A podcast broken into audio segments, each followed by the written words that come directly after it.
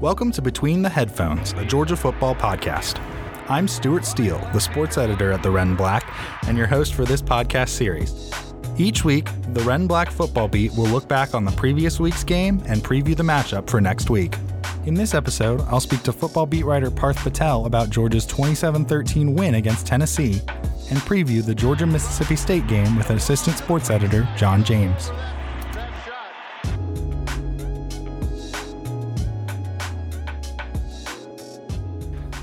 Welcome to the show, Parth. Thanks for having me, Stuart. So obviously, Georgia Tennessee had a lot of build up throughout the week as a potential game of the year, and I think it didn't necessarily live up to those expectations as a game. But Georgia came out and really showed a lot this week. What were your thoughts on the game from Georgia's perspective? Yeah, so I think from Georgia's perspective, I think, you know, coming into the game, we all knew that, you know, the offense was going to be able to put up points on Tennessee's defense. I think what many fans weren't expecting was how good Georgia's defense was able to play Hendon Hooker in that offense. I think it was a flat out dominant showing from, you know, the first quarter to the end where they were, you know, Hooker was under constant pressure and they were just they were just able to kind of take away the explosive plays. And I think it all got started with them just limiting Tennessee's rushing ability. I mean, Tennessee only had less than 100 rushing yards. And, you know, for, for that offense, Kirby said it before the game that, you know, their big plays are set up on their running ability, and Georgia was able to take that away without loading up the box, which, you know, I personally, a lot of people did not think that front was going to be able to do, but they were able to do it, and because of that, you know, the you know the defense was just flat out dominant. It was really, even though the score, you know, it's only a two score game, but it was just all Georgia really from the first quarter. Yeah, I mean, I was super impressed with the defensive performance as well. I've I've been unwilling to maybe call this defense the best in college football this season. I think they're they're in that group, but this this was their best performance to me against such a high high quality opponent and I think you hit the nail on the head with limiting Tennessee's rushing ability because, uh, like I was saying while we were covering the game, I think getting Tennessee into third and five and longer is key because when they get into those third and two, third and one kind of situations, it's almost automatic with Hendon Hooker and, and the passing game. And they're able to take those shots uh, when they get into those favorable down and distances. And Georgia just didn't let it happen. And then basically all the concerns we've had about Georgia's defense were like strengths on Saturday somehow, which is crazy. I mean, they got after Hendon Hooker. They had six sacks and a, a, seventh that I think was a sack that didn't get counted as one. But it was just so crazy how Georgia played their best game on defense by far this season against the best opponent and the opponent that we were most worried about. Yeah, and I think I think the defense was just flat out dominant. I think at times, you know, you and I noticed with Tennessee's kind of hurry up offense, it was kind of hurting them because especially in that second quarter, they were going hurry up into quick third and long situations and the defense was able to get off the field and I think that just set up Georgia's offense well, and that you know the offense was able to continue its rhythm for that first half, on its way to a 24-6 halftime lead. So I think you know the Georgia defense. I think secondary was kind of the biggest thing we had going in was how well they were going to play. I thought Malaki Starks had a fabulous game. He was making open field tackles. He had a pass breakup. Kelee Ringo, you know, he had that big time play in the second quarter where he was able to get the interception. And I think, you know, just all those safeties and corners back there, you know, they really held their own. Jalin Hyatt was only limited to less than 70 receiving yards, which is, you know, very good. If you if you told me going into the game Hyatt would be under 100 yards, then, you know, I'd say that Georgia has a good chance of winning. So I think the secondary deserves a lot of credit as long as the D line was able to, you know, get sacks. Coming into the game, Mykel Williams was the only defensive lineman that had sacks, and then there were two more D linemen that were able to pick up sacks. So I think it was just overall great effort by the Georgia defense, and I think they were able to show that you know they might not be as consistent as the group was last year, but they definitely can you know show up and control a game like last year's defense. So moving to the offensive side of the ball, uh, when we talked last week about this game, we made a big point to emphasize coming out strong in the first quarter and you know really taking it to Tennessee and delivering that first kind of punch in the game and. Georgia actually came out bad. I mean, that first drive that was a fumble, and then they were able to respond to that and offensively played one of their best halves of the year, along with Oregon in the first half. So, what did you see from the offense, and, and how impressed were you with their performance, especially the first half? Yeah, I mean, you know, they got off on the wrong foot with that quick fumble by Daijun Edwards, but I think the O line had, you know, they had a very good game with their pass protection. Stetson had all day back there. And, you know, it paid off on that second drive when, you know, he couldn't find anyone. He was able to just run it in for a touchdown. And then with the pass protection, he had the he had the explosive plays to Arian Smith and Ladd McConkey. And I think just how with the clean pocket he had, and you know, coming in, we we we said that Stetson needed to you know be on point for this game, and he certainly was in that first half and I think it just made the Georgia offense click. You know, they were able to get the explosive plays, they were able to pick up yards on the ground, and I think there wasn't really anything Tennessee's defense was taking away from the offense. So Georgia was just set up to continue, you know, driving and scoring and just taking time off the clock, which set which set them up well for the second half.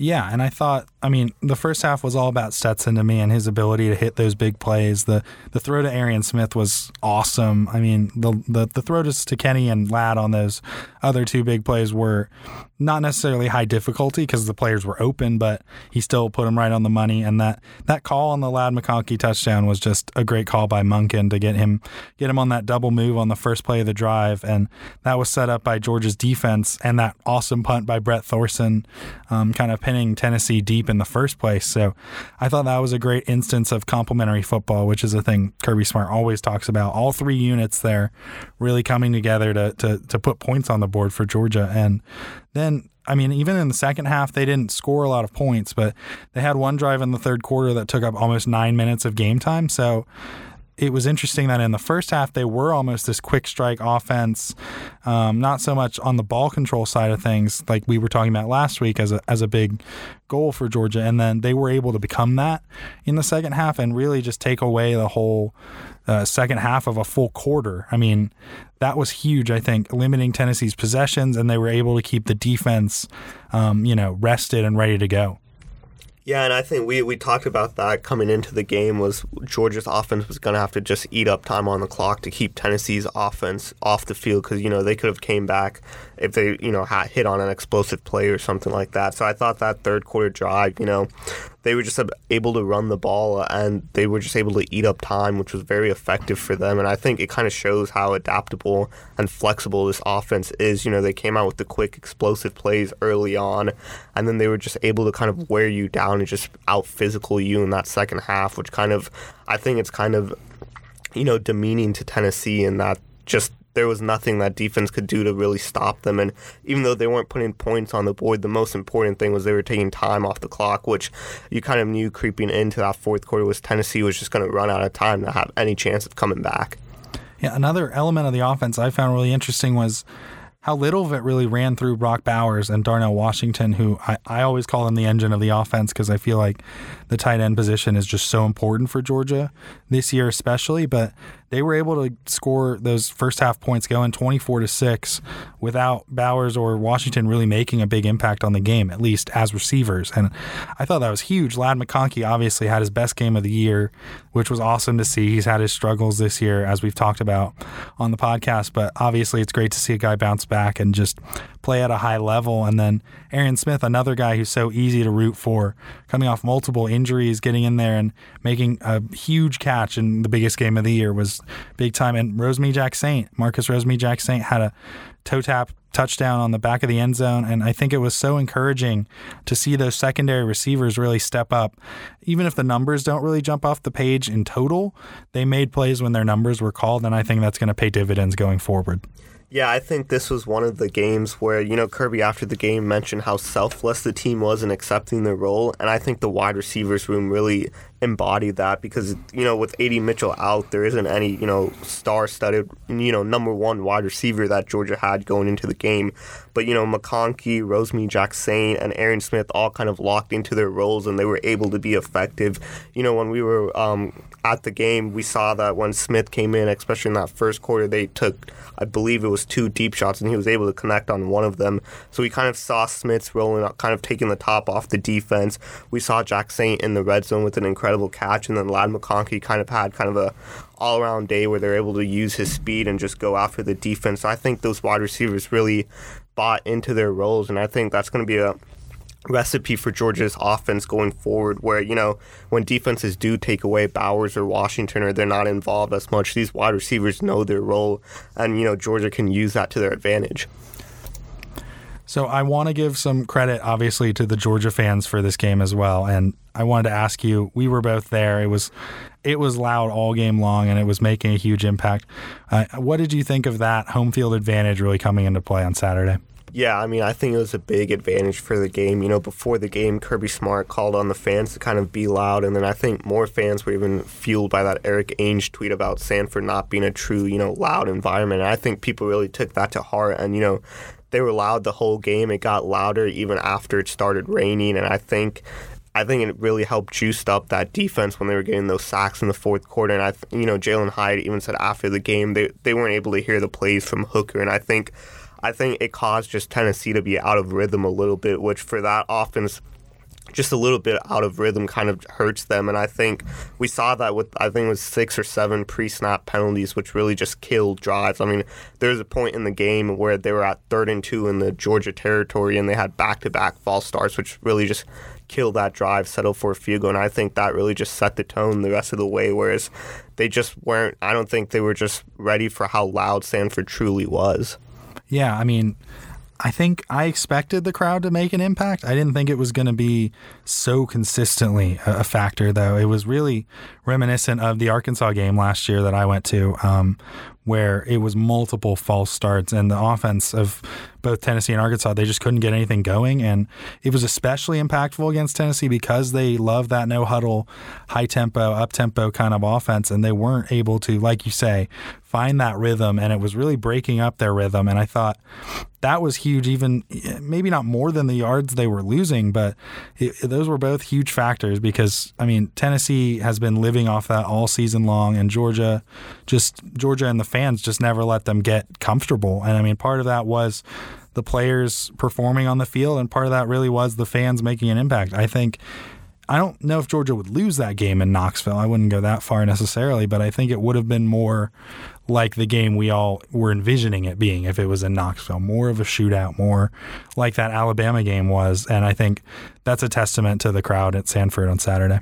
Yeah, I completely agree. I think the the thing that went wrong for Tennessee is coming into the game, we thought, you know, how fast they play offense, it, the crowd noise wouldn't be as effective as, you know, it was against Arkansas. But I think what really hurt them was, you know, they were moving really fast, but they weren't get, getting yards. And then when they had to slow it down on third down, and the crowd noise was just insanely loud. And it's kind of, you're in the dilemma of do you slow it down or do you keep going fast? And I think that's really what played a factor for, you know, Tennessee's offense just being out of rhythm the whole game. And I think it again goes back to kind of all pieces of the team working together as well because the crowd was able to get into it early. I mean, in the first quarter, they had a couple of false starts um, that the crowd really seized on, but also Georgia's offense being able to take control of the game and play with a lead, I think made the crowd a factor. Like, I think the crowd still would have been into a close game as well. But you know, if, if if Tennessee started out strong, I think they could have potentially neutralized that threat a little bit more. But they were undisciplined to start with and weren't able to score like we expected early. And then suddenly the crowd's just all over them. And I think that that played a huge role. And you and I, I think, both thought the game was loudest in the fourth quarter after it had started raining. And I think that was just super impressive by the whole crowd. So this was a game with huge implications on the rest of the season, particularly for Georgia, I would say, but for both teams. I mean, Georgia now is in the driver's seat for the SEC East, representing it in the SEC championship game, and also, I think, in the driver's seat to secure one of the four spots in the college football playoff. So, I mean, what do you? How did this game change your long-term outlook on Georgia's season and their potential? Yeah, so I think, you know, coming into the season, I always thought Georgia for sure was going to head back to Atlanta for the SEC championship game. I wasn't too sure if they were going to make the, you know, college football playoffs just in case they lost the regular season game and then ended up losing to Alabama in the championship game. But I think now with this win over Tennessee and controlling their own destiny to Atlanta with potentially zero losses, really sets them up well. And just you know, even if they were to lose SEC championship game with zero losses, a one-loss Georgia team with this impressive of a win would certainly should make the top four. So I think it just sets up well for them in that they really control their own destiny up from here on out. In that you know, barring any unforeseen loss to either Kentucky or Mississippi State, they should certainly be back in the college football playoff ready to defend their title. Yeah, I mean, I think Saturday played out pretty much perfectly for Georgia, not just with their own game, but also with Alabama taking another loss to LSU. I, I think Georgia's going to prefer to not play Alabama if they can at any time, just because even after the national championship, there is just such a mental block with Alabama and so much history there that I feel like Georgia would rather play pretty much any other team from the SEC West in an SEC championship game scenario. And I think I don't see any of these last three regular season games really providing like a trap game situation just because Georgia's already had their big trap game against Missouri that they almost lost. And I feel like Kirby and the leaders on this team just aren't going to let that happen again. I don't think we'll see a flat performance like that again in any of these games. And I think Georgia will likely finish out the regular season undefeated. Obviously, you have to play the games, though, so uh, Georgia will look to keep their focus moving forward. Thanks for coming on the show, Parth. Thanks for having me, Stu.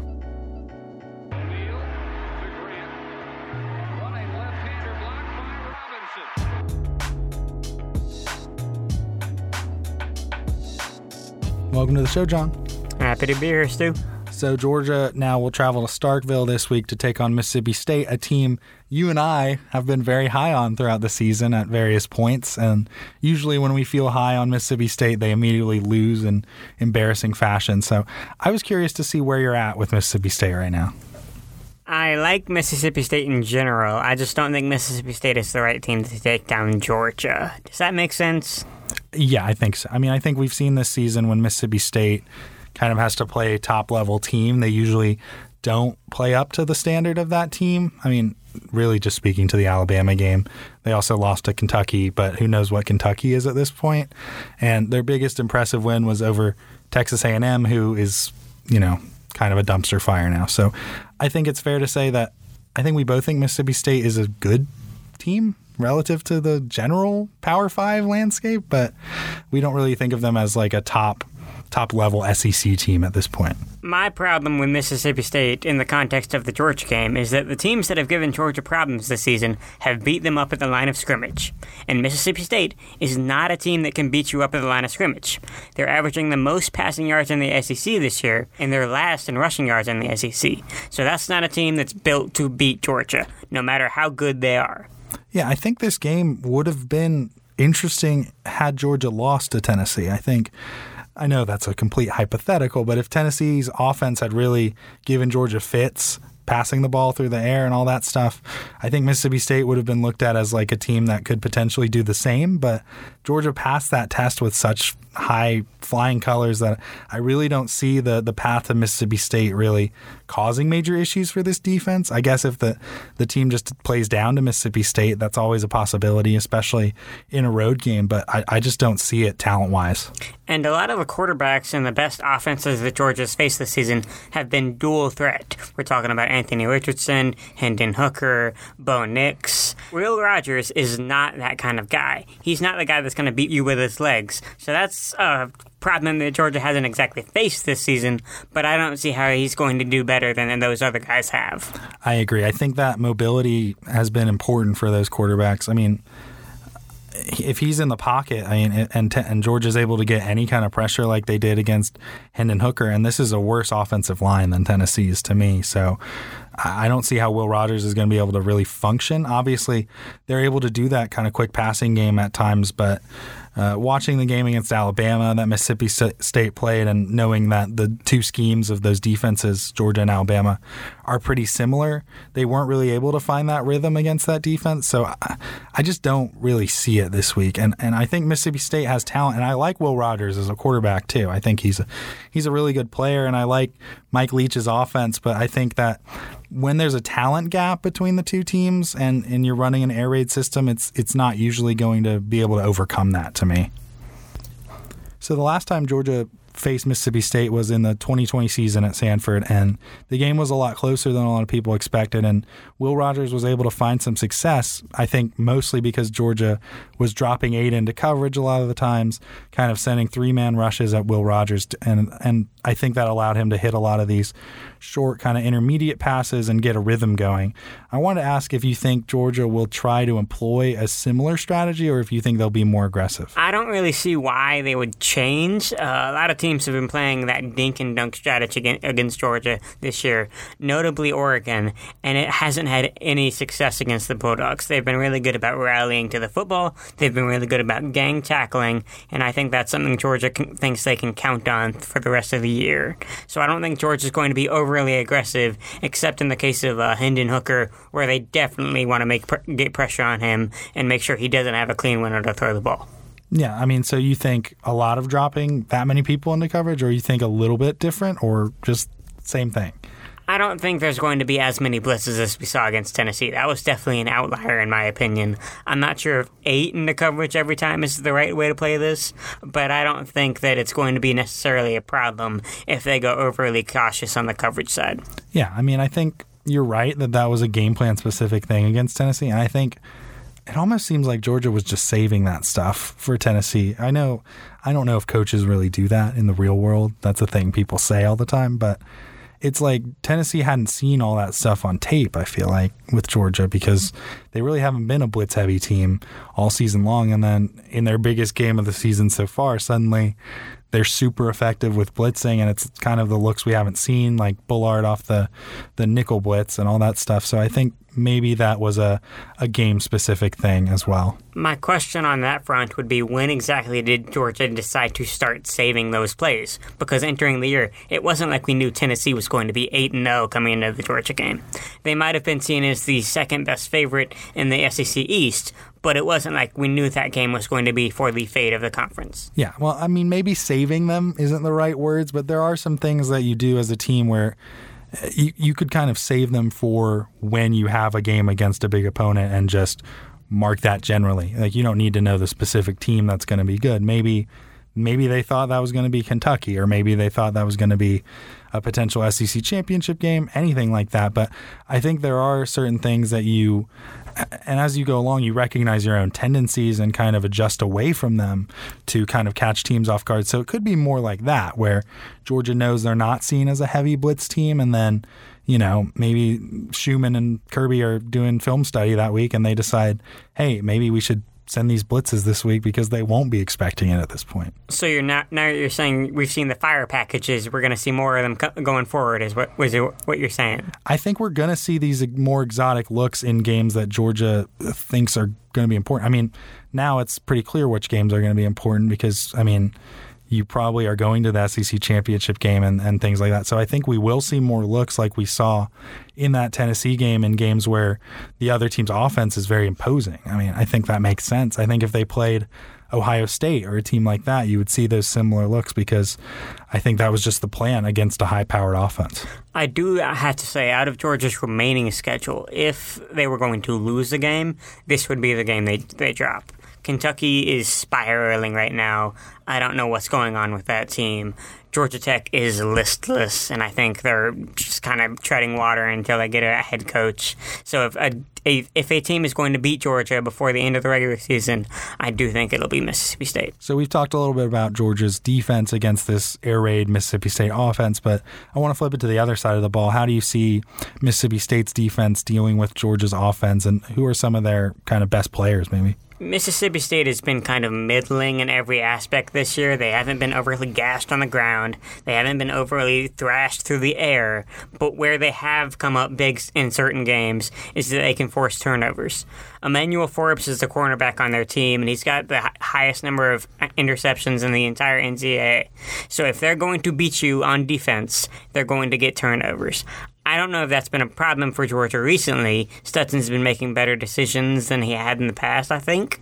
But if if Mississippi State wants a chance in this game, they're going to have to force problems with Georgia.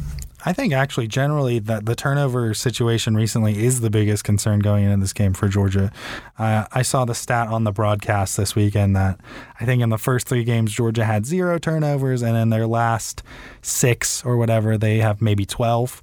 So it has been a bit of a concern. Even in the Tennessee game, they had two fumbles. Obviously, one of those was probably a, a weather related fumble, but still it counts as a turnover. So I think that that is the the one thing that in any kind of a game like this, in any kind of trap game situation, that's that's the great equalizer. If Georgia goes out there and turns the ball over two or three times, and Mississippi State plays a clean game on offense, not giving Georgia the ball back, I think suddenly you're in a dogfight. Uh, no pun intended in this game, but yeah, I think that's the biggest factor that could could lead to a Mississippi, Mississippi State win. In recent weeks, Mississippi State hasn't been overly stout on defense. They gave up 33 points to Auburn just last week, and Auburn isn't a threatening offense in any regard. So I don't think Georgia's going to have any trouble moving the ball in this one. I yeah, I agree. I think Georgia has the players, the talent, has been running and passing the ball well for the most part for the last month or so in, in most of their games. And I, I just don't think there's there's a realistic path to Mississippi State holding Georgia under 30 points in this game. And I think they'd probably have to do that to, to have a chance at winning. Notably, two weeks ago, Mississippi State held Alabama to exactly 30 points. So that's that's the weather mark. Yeah, but that was also a game where uh, Alabama didn't need to score more points because their defense just dominated, and it was I think thirty to six was the final, and Mississippi State really couldn't get out of their own way. So I think I think that could be a very similar way to how this game plays out if Georgia's defense comes to play. Another low scoring out, output for Mississippi State, and another game where Georgia maybe just tries to run out some clock late and doesn't. I, I mean, I don't think they're going to pour it on against Mississippi State if it's if it's a comfortable win. So, last thing on Mississippi State, uh, can you give me a pick? And can you give me an offensive player who you see having a big game for Georgia? I think Georgia is going to win 39 to 17. And I think Daijun Edwards is going to have a big game because late in the game it's going to be out of reach, and Georgia's going to just going to be trying to kill time. So they're going to hand it off a lot, and Daijun is going to rack up a bunch of yards through the ground. Yeah, my pick for this game is going to be Georgia 34, Mississippi State 13. I think Georgia controls this game from the get go and, and really puts it out of reach by, by halftime. Mississippi State scores a touchdown late to make it look a little closer than it actually is. On the defensive side of the ball, two players I'm really watching for this week to have a big impact on on the game are Smile Munden and Jamon Dumas Johnson, Georgia's two best linebackers. They've been really solid all season long. I think especially Dumas Johnson has been a big leader for this defense that, that really needed someone to step up at that position in the wake of losing Nakobe Dean, Channing Tindall, and Quay Walker. And I think both of them, with the way Mississippi State plays with those quick passes, are going to have a lot of tackles and a lot of chances to make plays on those tackles. I think one of them forces a fumble in this game, and I think uh, Georgia wins comfortably, like I said. Thanks for coming on the show, John. Thanks for having me, Stu. Thanks for listening to Between the Headphones. I'm Stuart Steele. You can find other episodes wherever you get your podcasts and on redandblack.com. For even more Georgia football coverage, visit redandblack.com slash game day. We'll tee it up between the headphones again next week.